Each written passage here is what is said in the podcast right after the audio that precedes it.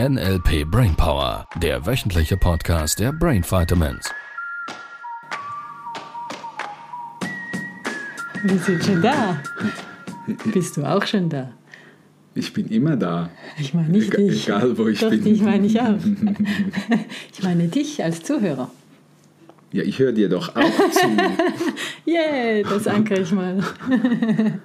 Ja, ich bin besserer Zuhörer geworden. Ah ja? Ich, ich glaube, ich hätte ganz früher, so ich würde mal sagen zehn Jahre her, Mhm. hätte ich, glaube ich, nicht mit mir selber reden wollen. Ah ja? Ja, ich glaube, ich war da eher immer. Also das heißt, du hast Öfter- geredet, öfter- oder? Nein, vielmehr, dass wenn andere mir was erzählt haben, Mhm.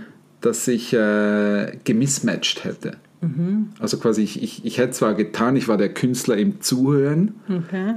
gefühlt Mhm. und mit innerlich quasi. Aha, warst du war bei irgendwo anders? ja, komplett, komplett. Also bei dem, was du antworten wolltest Nö. oder einfach irgendwo Nö, nö. bei, was du heute Abend noch wär so- einkaufen musst? Bei Beratungsgesprächen früher hätte ich die Fähigkeit gehabt, wirklich, ja, ja, ja. Und ich wäre also abends schon beim Eishockeyspiel gewesen, was ich äh, gucken hätte wollen, So- beispielsweise. So ja. wie vorher bei der Google-Frau. Oh mein Gott. ja, ja. Ja, Ja, ja, äh, ja. also da kannst du das einstellen. Äh, Ja, wir, eben, ich, wir machen ja hin und wieder mal so ein bisschen Google-Werbung und jetzt ähm, ja, gibt es da jeweils so einen Quartals-Google-Account, Betreuer, Manager, Managerin in diesem Fall. Was soll ich dir berichten? Ich habe dann an einem gewissen Punkt den Kopfhörer vom Handy dann mal Sibyl gegeben. Weil sie mir ansonsten nicht, nicht geglaubt hätte, dass man in drei Minuten eine Antwort geben kann, wo ich irgend so Fragen hätte. So, was, was bedeutet denn automatische, Aut- also automatisch, was war's? Automatisch? ich äh, weiß nicht, ich habe nur so- Automatische äh, Optimierungen war es, glaube Ja, ich. sowas. sowas. Was heißt das genau, war meine Frage, Metamodell. Weil ich sehe auch, dass da automatische Optimierung steht. Und dann sagt sie, ähm, äh, ähm, äh, also, äh, was meinst du jetzt? Da, ja, mhm. Da habe ich erklärt, das da oben, was bedeutet das genau, was hat das für Auswirkungen, macht das Sinn, macht es keinen Sinn, was, was, was genau, bisschen mehr Inhalt. Äh, mh, äh, mh, Also da äh, kann man die. Äh, mh, äh, also, äh, also das heißt, Moment, ich schaue nach, was das auf Deutsch, ähm, äh, äh, ähm, das bedeutet, es optimiert automatisch. Ja, das steht da schon. Ich wusste nicht, dass. Gut erklärt. Mama mia, das, das war. Gehirntraining für mich mal so dabei zu bleiben. Ja. wir haben doch eins, zwei gute Dinge dann geschafft in dieser Stunde. ja, sehr schön. Ja. Du, du, wolltest, du wolltest, ist beim Wollen geblieben bis jetzt. Äh, noch was ergänzen vom letzten Mal, oder? ja, beim letzten Mal waren wir halt beim Mach doch was, was dich begeistert, was dir Spaß macht, Ja. was. Also Google Accounts Manager wäre es bei Idea nicht gewesen, glaube ich. das ist nur eine These.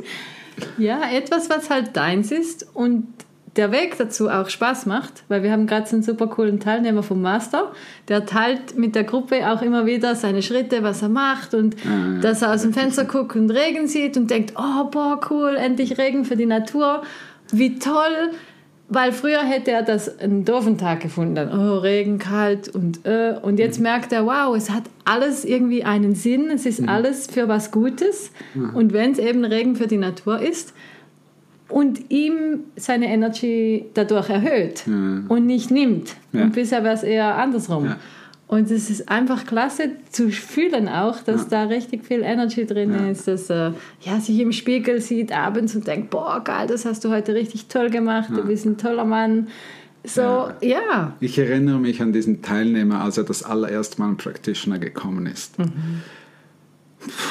Das war negative Energy. Also negative Energy. Er hat später auch mal. Streng, oder so. Ja, sehr eher, Tough ich hätte gesagt, das ein bisschen verbittert, ein Mhm. bisschen so, na, hab ganz klare Ideen, das muss Kampf sein und Ja. dies sein. Und das Schöne war, als er nach dem Practitioner, weil er hat im Practitioner haben wir es wieder einmal mehr hingekriegt, dass der an der Stelle einen Lachflash hatte, Ja.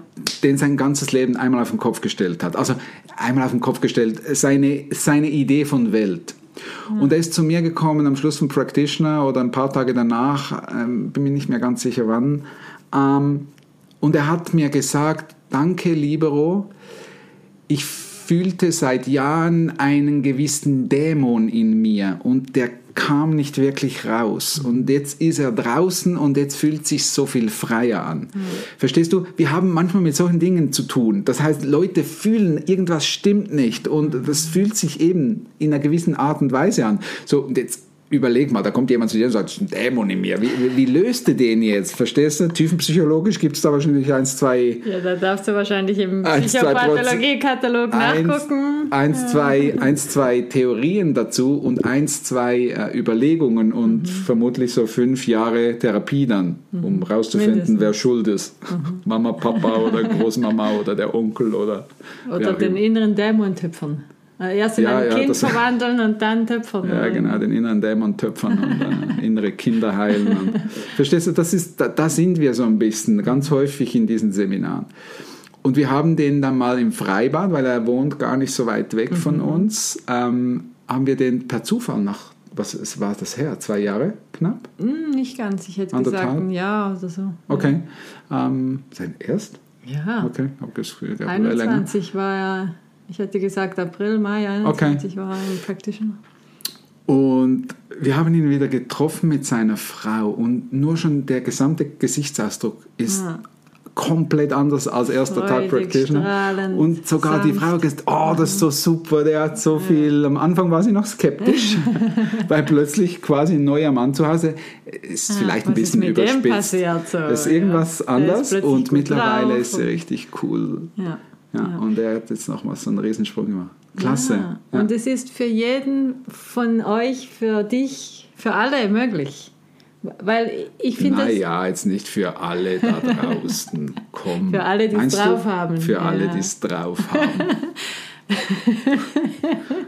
Ja, ich finde es halt so schade. Ich hatte auch vor ein paar Tagen oder ein, zwei Wochen sogar ein, ein Erstgespräch mit einer Interessentin für, für ein Coaching. Und die hat mir erzählt, wie schlecht ihr schon seit mehreren Jahren geht, seit vier Jahren. Eher immer schlimmer Tendenz, dass sie frustriert ist, wütend, oft auch dann traurig. Und sie ist hierher gezogen, weil sie ihren Mann hier kennengelernt hat, kommt ursprünglich vom Ausland bisschen weiter weg und hat dann immer mal wieder mit der Mutter telefoniert, weil sie zu der einen guten Draht hat und hat der dann von ihren Sorgen berichtet und das ist auch so traurig und überhaupt und ne. Und irgendwann hat sie gemerkt, die Mutter sorgt sich, es zieht die Mutter runter, es tut ihr nicht gut. Also hat sie aufgehört, der Mutter davon zu erzählen und auch im Umfeld und alle glauben jetzt, sie ist wieder happy. Weil sie seit zwei Jahren nicht mehr drüber spricht, außer mit ihrem Mann. Und da denke ich so, also ich finde es super klasse, dass sie sich meldet, richtig? Dass sie sagt, ich will was verändern und sie sagt, sie wäre in irgendeiner Therapie nochmal gewesen, so ein, zwei Mal und dann hätte man ihr gesagt, ja, das sei normal. Und sie, Was wäre nochmal? dass sie sich schlecht fühlt, dass sie so ein bisschen Ja, depressiv natürlich. und wütend Ja. und ja. Ja. Und, und sie sagt selber, und das fand ich super mutig von ihr, dass sie sagt, sie merkt, das kann es doch irgendwie nicht sein. Und Hm. sie wolle nicht glauben, dass das halt so jetzt ist.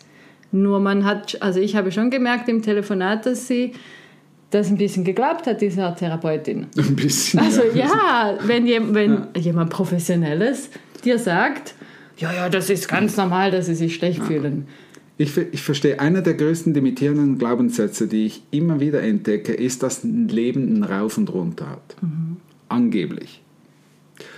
Und wenn man ganz oben ist, haben ganz viele Angst, dass sie diesen Erfolg oder diesen Zustand wieder verlieren könnten. Und nur schon die tiefe Überzeugung, dass das so sein könnte oder dass es wahrscheinlich ist, trainiert das Unterbewusstsein dahin, das Unterbewusstsein sagt, ah, das ist ein Ziel, wieder runter, können wir bieten, einmal mehr.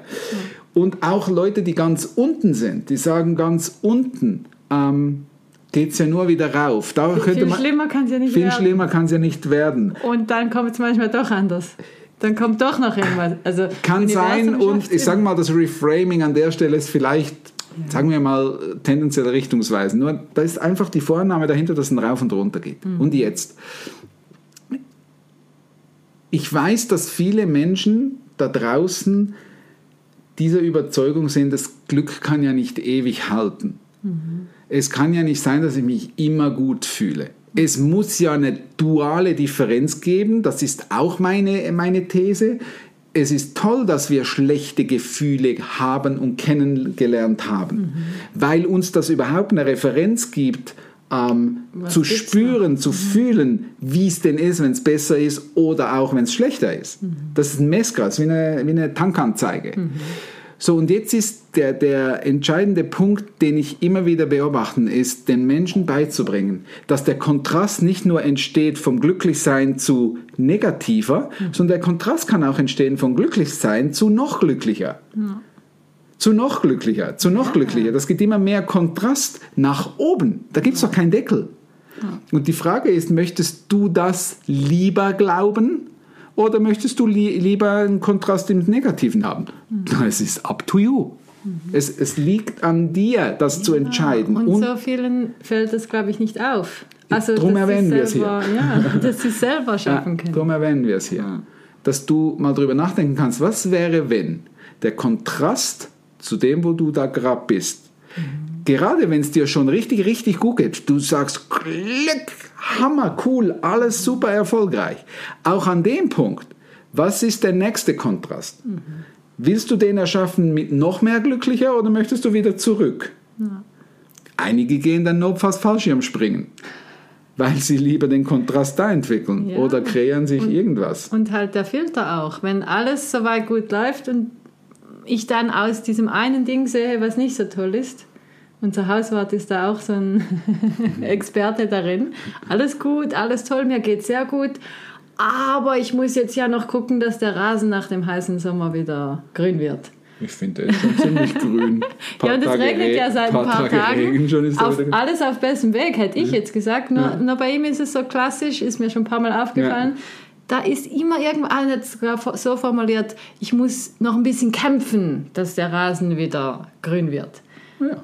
Und das ist so das, Ja, natürlich. Schau, wenn, wenn das Gehirn, dein Gehirn ist eine Problemlösemaschine. Das heißt, dein Gehirn ist darauf aufgebaut, Lösungen zu finden, etwas zu lösen.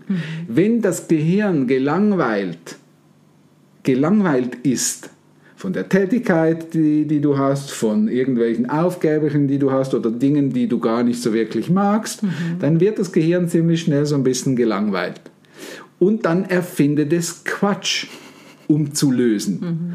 Und notfalls ist das irgendein Rasen, der nicht wirklich passt oder irgendwie, keine Ahnung, irgend, da noch irgendwas da, bis hin zu, ist nur meine Beobachtung, bis hin zu Krankheit.